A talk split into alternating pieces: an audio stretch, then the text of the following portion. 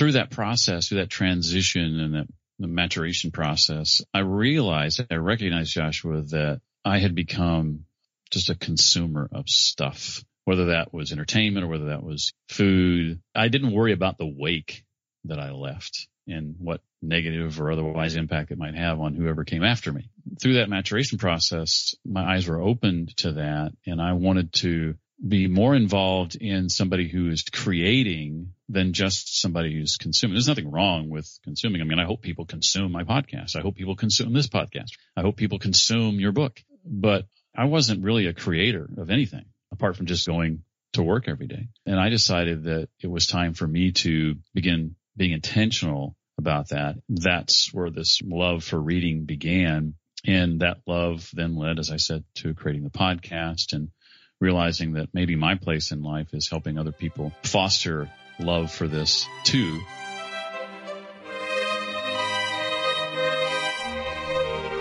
Hi, this is Joshua Spodek, and this is Leadership in the Environment. You're not the only one who cares about your impact enough to act. You're part of a global community undeterred by people saying, if others don't change first, then what I do doesn't matter, and other excuses. We've read the science. We can do this. This show is about personal responsibility acting, and improving your life by your values. As guest after guest says, the challenge was hard, but thank you for getting me to do it. I wish I'd done it earlier. Listen on for leaders to inspire you, hear their struggles, and then act. Go to joshuaspodek.com slash podcast to commit to a public, personal challenge of your own. You're not alone, and you don't have to wait for others.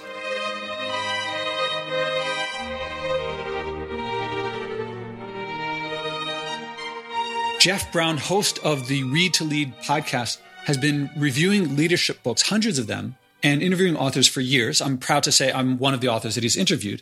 In this conversation, you'll get to hear how he started. It's a classic way that leadership projects start. He scratched an itch and kept going. If you're thinking about taking on a leadership project, I think you can learn from his experience.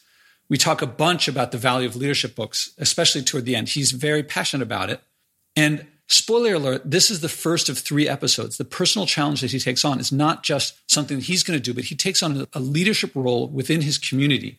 I have to brag here that he has interviewed and read hundreds of leadership authors and books, and only now is he actually taking on this leadership role. All those books may have been valuable for something, but for getting you to take on a leadership role and, and do leadership things, my book or maybe this podcast did the trick. We'll also hear the story about he and I running into each other virtually at a speaking event but I'll let you listen to that from him directly. So here's Jeff.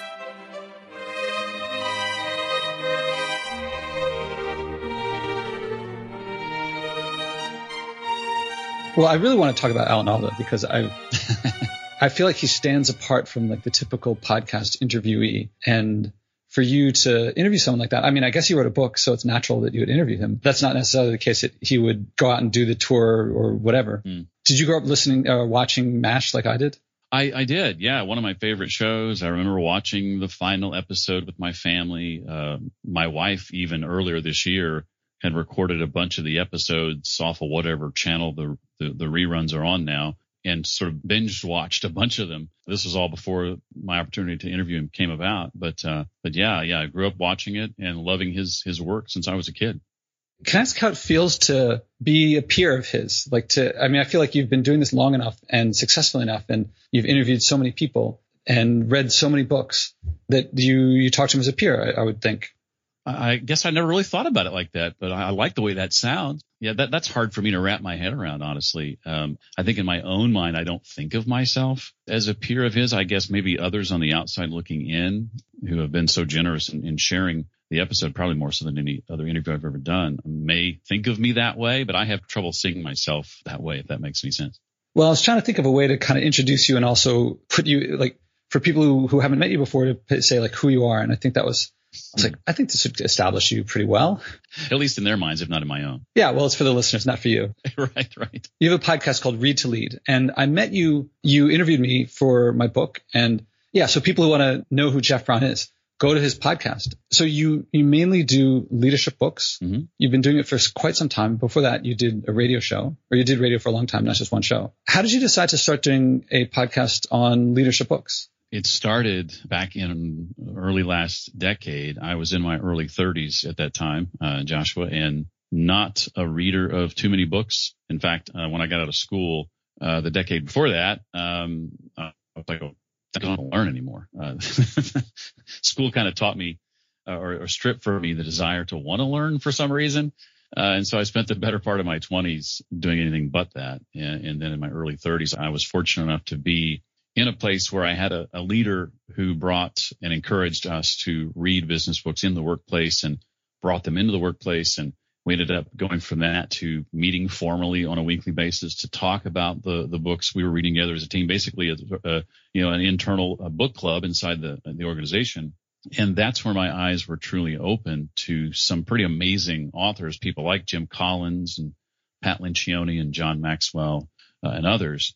And I just couldn't get enough of it. As I started to read more and more, I found that my career trajectory began not going hockey stick like, but it, it began improving uh, dramatically in the sense that, that because I was doing something that most of my colleagues weren't doing, investing in my own personal growth, then I was often the person tapped to lead certain projects or address uh, certain factions within the company on different projects because a lot of a lot of times of the reading that I was doing. And so um, that continues to this day. But it was about four and a half years ago on my way home from work one day when I was tracking my reading goals and counting up in the car on my way home from work the number of books I had read so far that year. Uh, this was in late March. The number was like 10 or 12, something like that. And I remember thinking or actually saying out loud in the car, uh, gee, that's, that's like a book a week. And when I said that out loud to myself, my mind immediately went to podcast. I had been kicking around doing a podcast, but hadn't settled on what I would do a podcast about. And I realized my idea was right under my, right under my nose all, all along. I had thought about or thought of podcasts at that time as being typically weekly. I didn't listen to too many podcasts that weren't weekly at that time. So I, obviously there are some that aren't. But when I said that to myself, I thought, there's my podcast idea I'm looking for. I, am already reading a book a week anyway. I've just proven that. I love reading. I can't get enough reading. I feel like more people need to be doing it uh, than are. And maybe I could, in my own small way, make a dent in that and bring more books to more people, help curate books for people, help them understand what they need to be paying attention to, and maybe even sort of in audio CliffsNotes kind of form uh, for those who this is all they're all the reading they're going to do, quote unquote. Maybe I could bring to them the, the key insights and, and main ideas from those books in the meantime. Now you said something that I'm find intriguing that before you started doing the podcast, you you were noticing that you were reading all these books and that was affecting your career and your life and it was improving it a lot. Mm. And one of the things that drove me to write my book was that a lot of the leadership books I saw, and as I frame it, is they teach you about leadership, but not necessarily how to lead. Or the, the analogy I've been using lately is it's the difference between learning how to make art and art appreciation or art history. But now you could measure the change. You could feel that you were improving. So I'm curious what, and presumably you're starting with the, the best books at the beginning, the Jim Collins mm-hmm. and stuff mm-hmm. like that. Can you talk about, am I going too far one way to say these books are just about stuff. They give you information, but not really. I mean, I'd like to give exercises, but how is it? How are they improving your life? Well, for me, it was not just leadership books, and I tend to agree with you that a lot of leadership books are are about how to lead, and and the difference in your book is you you go beyond that, and that was eye opening for me when I read your book, and so I don't think you're you're off the mark uh, there. But around the time I began seeing this impact my career was was around the time that social media began to take off. So around 2006 2007, uh, just uh, two or three years after I began sort of really diving seriously into reading. And so I began making it a point, knowing that or feeling, I should say, that that social media was going to impact a lot of industries, including my own. I made it a point to to learn everything I could learn about social media, about internet marketing, because I knew that as a leader in my company, I was going to have to wrap my head around those things. And so as I did that and as I, as I got better about understanding how these integrate with what we're doing, I began being viewed as the de facto expert in the company on these areas. And so that's when I began getting invitations to, to speak to the sales force nationwide or to speak to operations directors nationwide on these various topics to help them learn and understand what I had been putting time in at the office learning about. There were things that all of our stations across the country needed to understand and grasp and, and grapple with, but there wasn't really anybody doing anything about it. And as, as my direct supervisor began to see the effort I was putting into that and making sure that I was helping future proof our radio station to the extent that I could, the word started spreading and, and, and I was asked to, to help other stations do the same. Was that pre-podcast or as a result of the podcast? That was that. That was pre-podcast. That was my my podcast didn't launch until about 2013. So this was about five or six years before that. So this was as a result of you reading all these books and putting them the what you were reading into practice. Exactly. That that was leading to you getting recognized for being above and beyond everybody else and asked to help others. Yeah, and not just in my company, that began to spread outside the company locally. And I began being tapped to speak at various functions, to talk on these same topics because I was viewed as somebody who was uh, quickly be- becoming an expert on them. And proof of that was the things that I was doing at the company I was doing it were working. They were having an impact. Okay. After a while, it starts kicking in. You start getting recognition. You have opportunities to speak and things like that. And I presume that you like speaking. But at the beginning, I'm asking now because I'm thinking of listeners who are interested in leading, taking leadership roles, especially leadership in the area of the environment.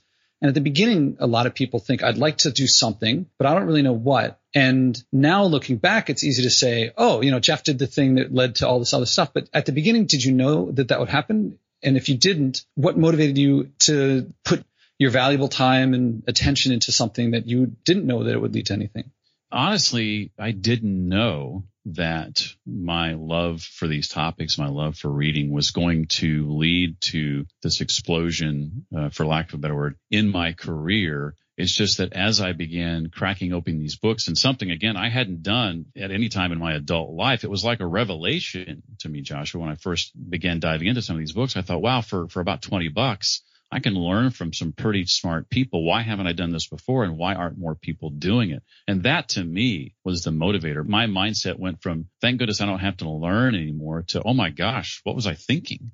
Uh, here I have a chance to learn from people much smarter than me and much further down the path from me every single day just, you know, in half hour or an hour of, of investment every day. And so to me, that was the motivator. Why not want to have a, a, learning mindset? Why not want to be a lifelong learner? Why not want to get up every day and be the kind of person who is working to improve themselves all the time? So to me, it was about personal growth and self improvement as much as anything else being, being the motivator.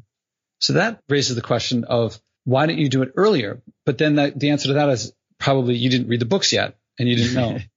well, I was self-absorbed, frankly. I mean, I spent the better part of my twenties only doing, involving myself in things that um, brought me personal enjoyment, and regardless of how that impacted anybody else. Uh, so it was a lot. I was very much a, a consumer of, you know, entertainment driven uh, whether that's music or movies or entertainment magazine, things of that nature. Just what can I read about or, or, or do that just allows me to sit back and, and take it all in.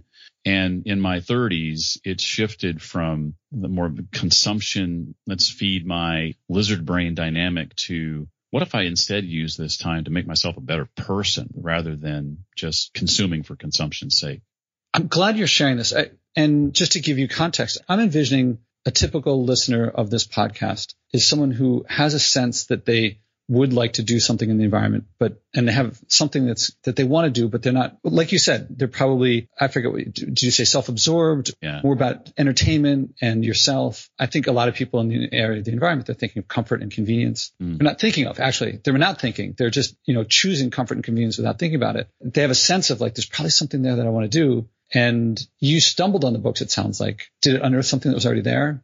I think so. I think it had laid dormant for uh, a decade or more. You know, I was initially uh, introduced to some pretty awesome books and authors when I was around 20 years old, but I, I don't think I was, and I read them, but they didn't have the impact they would have 10, 12 years later. I think in large part because I hadn't matured yet to the point of appreciating books of that ilk. People like Zig Ziglar and Og Mandino Ken Blanchard, folks like that. It wasn't until I was, you know, in my early 30s that, and, and they came at me again through a different leader, through a different mentor that I went, oh my gosh, man, I've been missing out.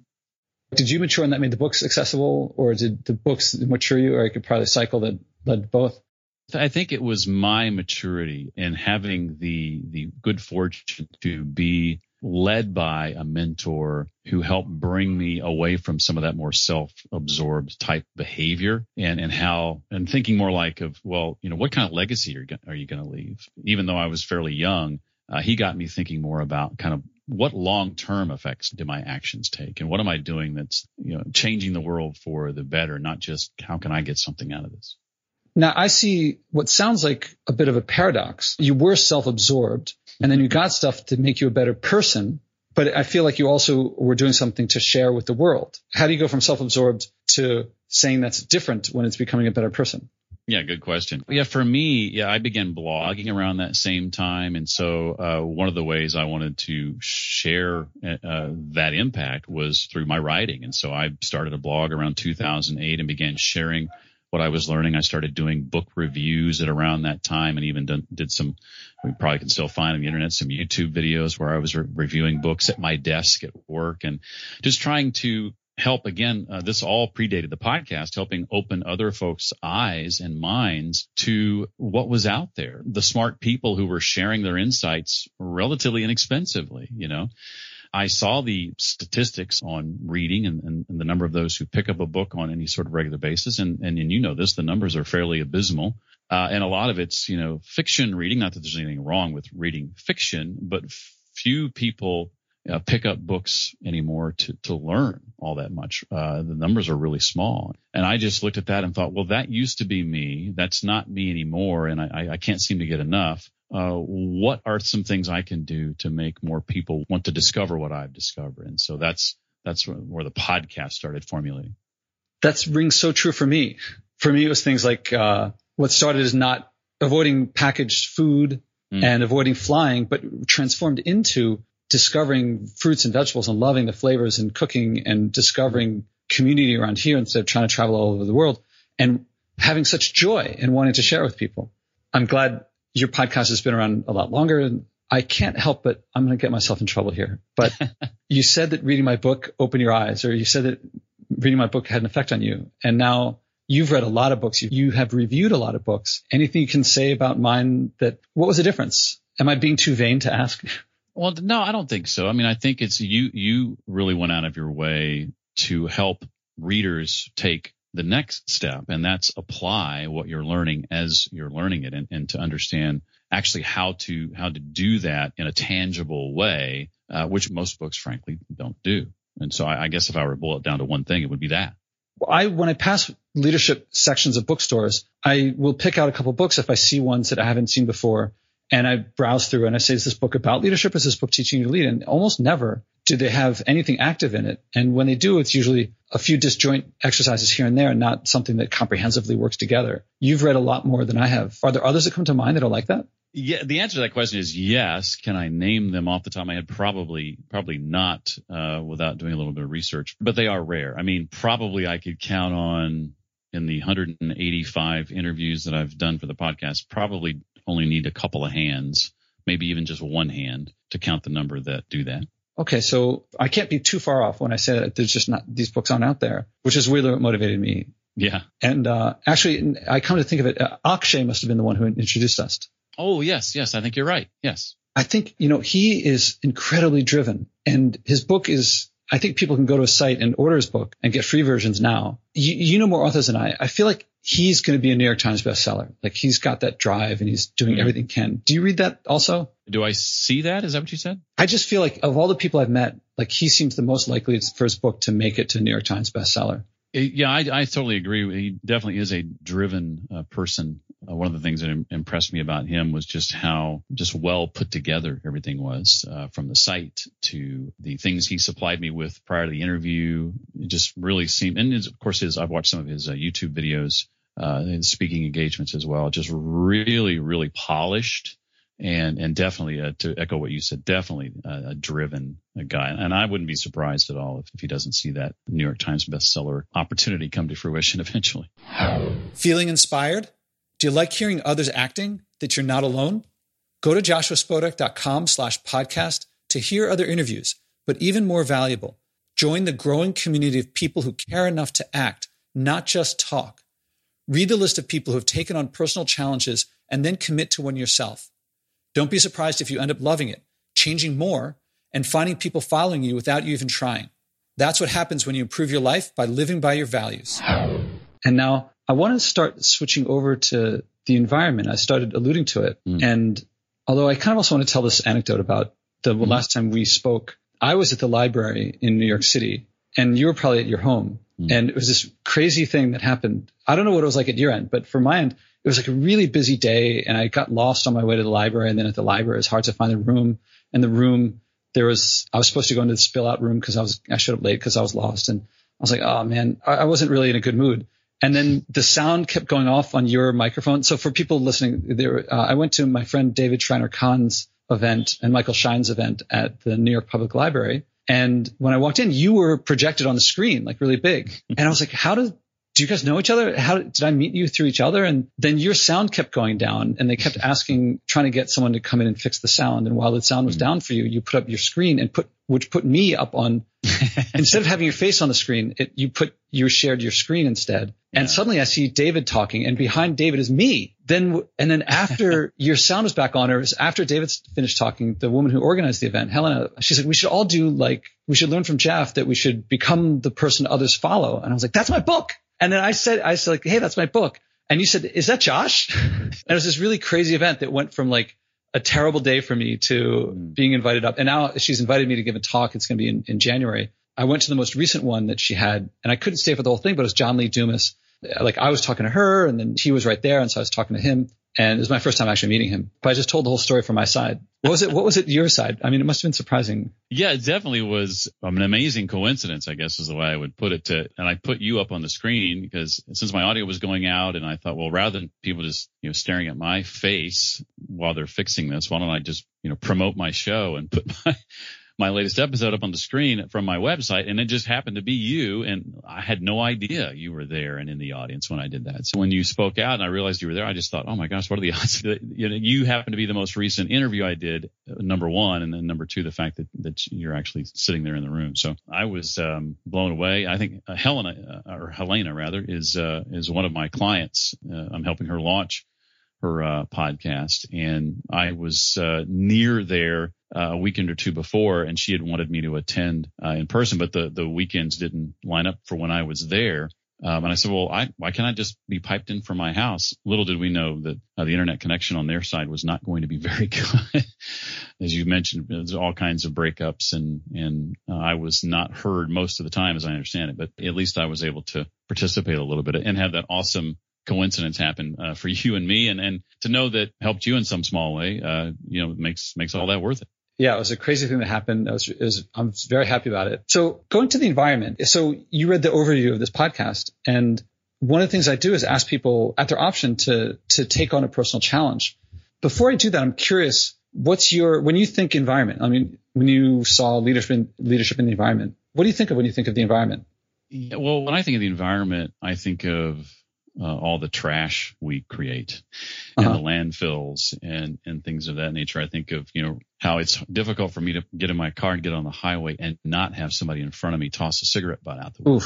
Uh, just gets under my skin like you would not believe. I even, uh, this has been a while, but I remember being at the grocery store, going to my car and a smoker, uh, I don't mean to pick on smokers, but a smoker had apparently decided next to their car to just dump their ashtray. Right next to my car was just this big pile of cigarette butts. And I thought, who does that? Who? Yeah. That just, it takes, oh my gosh. I mean, how hard would it have been to just, you know, get up and go to a, a nearby trash can? Uh, I mean, at least they, I guess they didn't dump them one at a time on the highway. They, at least they put them all in one place, making it easier to clean up. Maybe that's what they were thinking. But yeah, I, when, when I think of the environment, I think of, you know, the landfills and, and recycling and all the things that we as, as a society and culture consume and, and the trash and this is all different from global warming. Like a lot of people think of global warming first because of, especially with hurricanes and things, right. but trash and litter and it's a totally separate, not totally, but a, a, fairly separate issue. And I can't help but think of a couple things. One mm-hmm. is that the way you talk about it, one of the views, when I think about New York City, the first thing I think of is usually like the big cultural things like MoMA, the Museum of Modern Art, the Metropolitan Museum and Columbia and NYU and Lincoln Center and things like that. But from another perspective, I think of the island used to be covered with trees. There was wildlife all over and streams and things. And now it's covered over. And of course, when I think about it from a human perspective, from a cultural perspective, I think of all the institutions and the buildings and stuff. And we built all this and it's amazing. from another perspective, everywhere we go, with rare exception, we just pave it over and leave cigarette butts because why not? You grew up also probably seeing the, it's called the Crying Indian public service announcement. Oh yeah. I would guess we've accelerated our pollution since then, not decelerated. No, certainly. Yeah. Well, let's talk leadership then. Are you interested in taking on a personal challenge? Uh, sure, sure. So the idea is, I, there's a few not rules but guidelines that have, I've developed over through a bunch of interviews that because a lot of people think, what's the point of doing anything if if the whole world doesn't change? What what does it matter what I do? So it's not something that you have to change the whole world overnight. It, it can't be something that you're already doing, and it can't be something that you're going to get other people to do. It's something that you personally do yourself. And most people, I don't know, it's about it's it's about evenly split. Some people come on and they're like, you know, there's something I've been wanting to do. Some people are like, I have no idea what to do. Do you have anything in mind of what might be something that you'd want to do? I mean, it's generally going to be short term, and it doesn't have to be big, but it does have to move the needle, you know, non-zero. You know, I hope that when you do it, you can think of it as short term, but I hope that you think about it while you're doing it as maybe considering doing it long term or permanent, but that's not required. Yeah, well, as I look around, you know, I live in a subdivision where the houses are you know, middle class neighborhood. The houses are, are not like some of those middle class neighborhoods where they're like practically right on top of each other. There, there's a good amount of, know, we have like one acre lots, for example, you know, they're, they're, they're nice and spaced apart. And there's the, the various trash pickup services that come, you know, uh, on Wednesday or Friday, depending on which one you contracted. But there's no recycling pickup of any kind where I live. Now there are nearby what's called convenient, I say nearby, they're not always that close depending where you live, but convenience centers where recyclables can be taken. But it's, it's something that a lot of us don't take the time to do because it's not convenient. And so whether it's plastic or whether it's cardboard or whether it's cans or, or whatever, rather than just putting all that in the trash and having it picked up that way. Something that I would like to get better about and more consistent at is picking out those things rather than throwing them away. Putting additional trash bins in the garage or additional bins in the garage labeled, you know, plastic and cardboard and et cetera, et cetera. So that at the end of a week, those can be taken up and, you know, driven to one of those nearby convenience centers rather than always just throwing everything in the trash and having the waste management company pick it all up and have it all go into a dump and get piled onto everything else. Okay, it sounds like something that you've been thinking about for a while.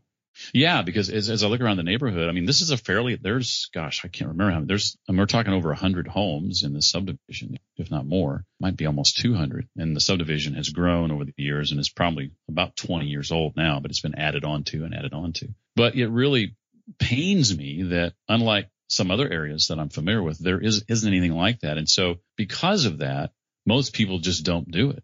I mean, most people just put everything in the same place and it gets picked up by the by the trash people. And so I look at that too as business. I'm like, is there a business opportunity there?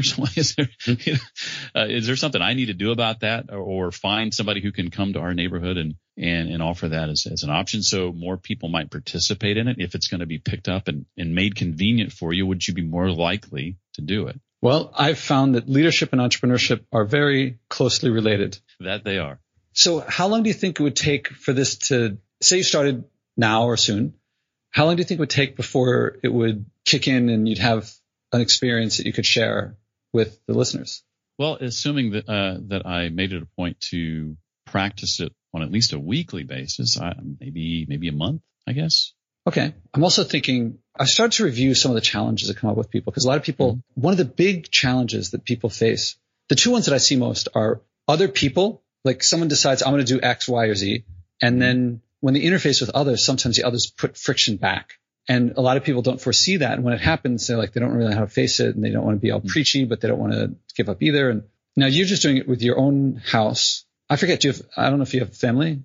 A wife and three dogs, but no kids. Okay. So I have a feeling there's going to be some interface there. Mm-hmm. Maybe she's supportive. Maybe she's not. I don't know. Sometimes it works out really well. For me, when I take my compost mm-hmm. to the farmer's market, I have found that people who bring their compost are, it always leads to an interesting conversation. And so I enjoy, if I'm in a hurry, I just dump it off and go away. But if there's people there, because it takes a certain type of person in New York to keep your compost. We usually put it in our freezers mm-hmm. and then we carry it like half a, half a mile to the farmer's market and drop it off there. And it's like, okay, we got something in common and we can see what we've been eating. But a lot of times it's more like, why are you doing that? They see you doing something that they maybe feel like they wish they were doing, but they're not, or maybe uh-huh. they feel like there's some moral thing to it. And the other big thing is challenge. Uh, the other big challenge is, is when people travel is that then everything falls apart when they're in an environment that they're not used to. That might not be as much of an issue for you. Yeah, I don't think so. Yeah. But yeah, I would, I would love to, to, to revisit this uh, in a few weeks and report back. so I'm getting at my calendar and today is October 5th. Want to talk November 5th, which would be a Sunday or maybe that week if you prefer during the weekday? How about the week of the 5th, maybe 6th through 10th, somewhere around there? It's pretty open for me and mornings work better for me. Yeah, I could do Monday, Tuesday, Thursday, or Friday morning. How about Monday the 6th? And I think you're an hour earlier than me. Mm-hmm. So if I did 10 a.m. my time, 9 a.m. your time, would that work? That would work. Great. Then after we hang up, you'll get a calendar invitation to set it up. And I want to go back to something you said earlier about the books. And there's a word that popped up that I made a note to come back to about the environment because I wonder if it's related. And the books, you ask yourself, what kind of legacy do I want to leave? That to me raised the stakes. I was like, that's pretty big. And you're not old enough to be, you know, a, a retiree who's like thinking about, you know, that, think about legacy that way. I don't think about leaving a legacy yet. I mean, is that something? Can you tell me more about that?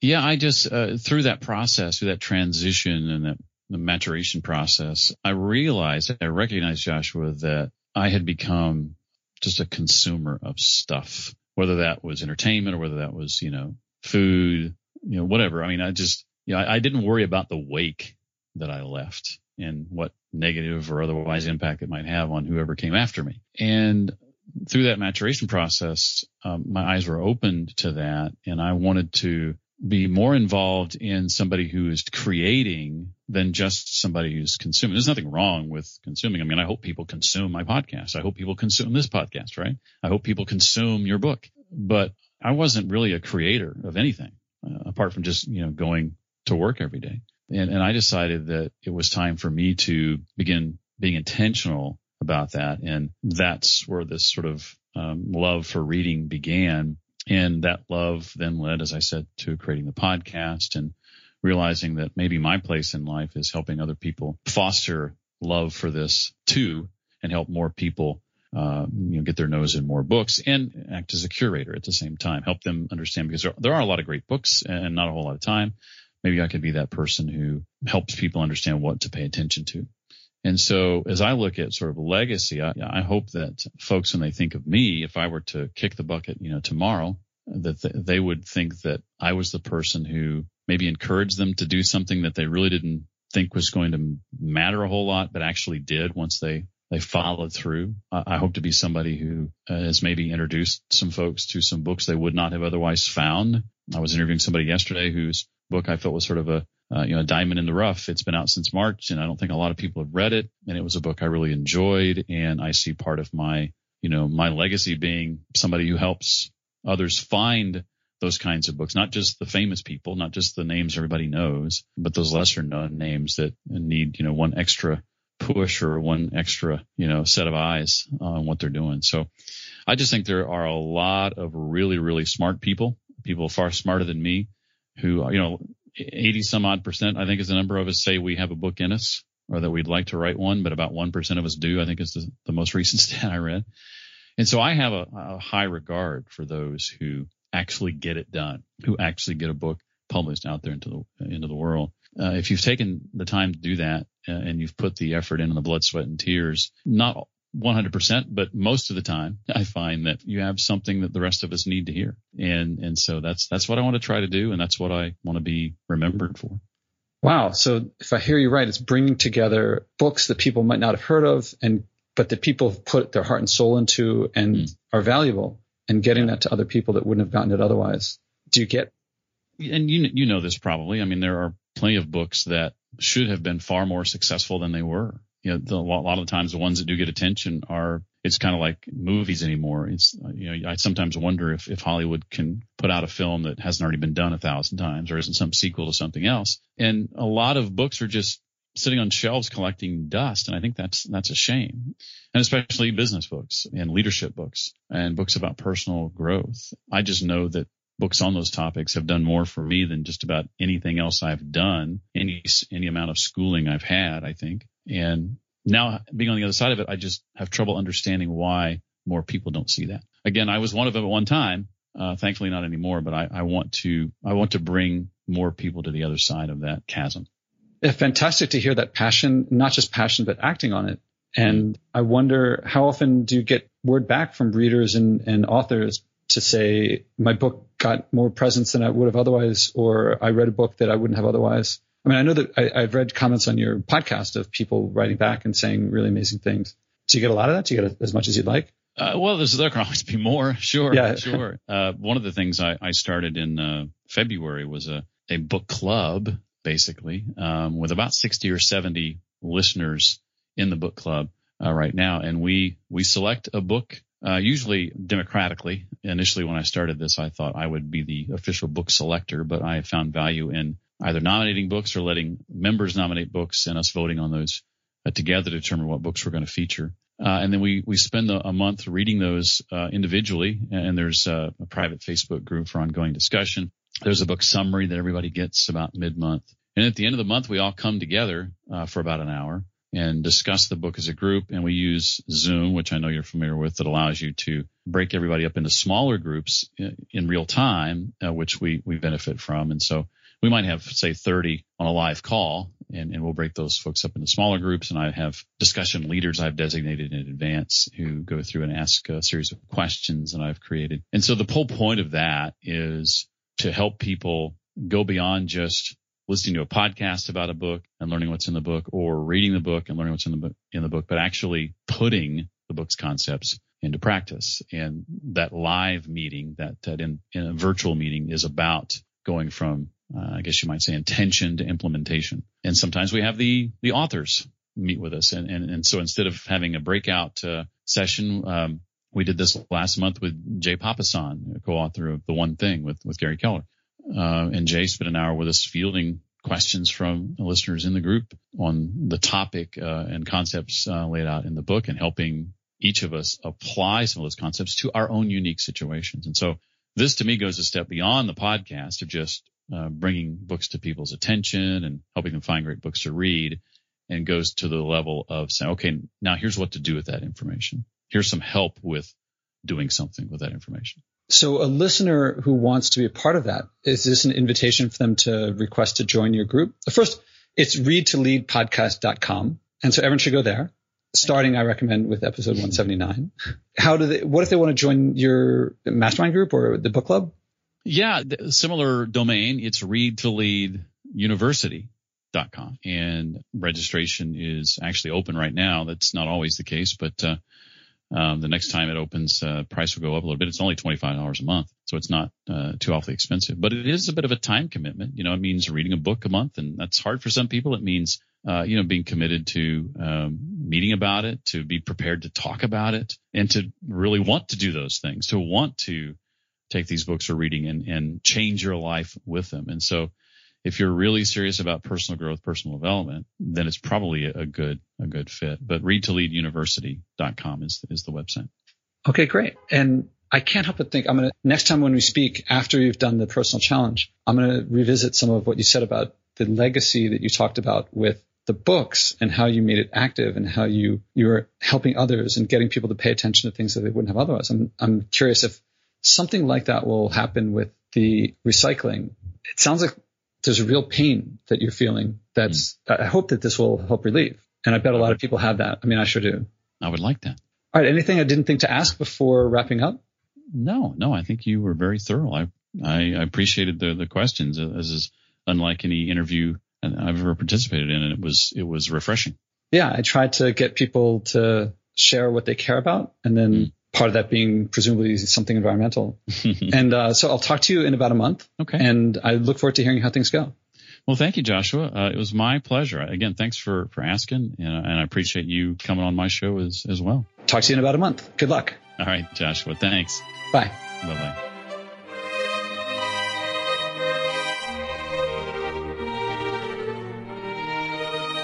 I love hearing about projects like his I hope people take advantage of his reading group because you could hear the passion that he has for the books and that he shares. And that's what leadership is about. It's about creating meaning, bringing out meaning and passion that people already have. And that's why I know that when he takes on this challenge for leading his community with recycling, as I'm recording this now, I've already heard the later conversations, and he takes on a big leadership role. And it goes, well, I'll let you listen to the later episodes. You'll like what you hear. I'm also very gratified about his comments on my book, Leadership Step by Step. Over 95% five star reviews on Amazon, available anytime. Little plug. And books in general. He, that passion is just tremendous.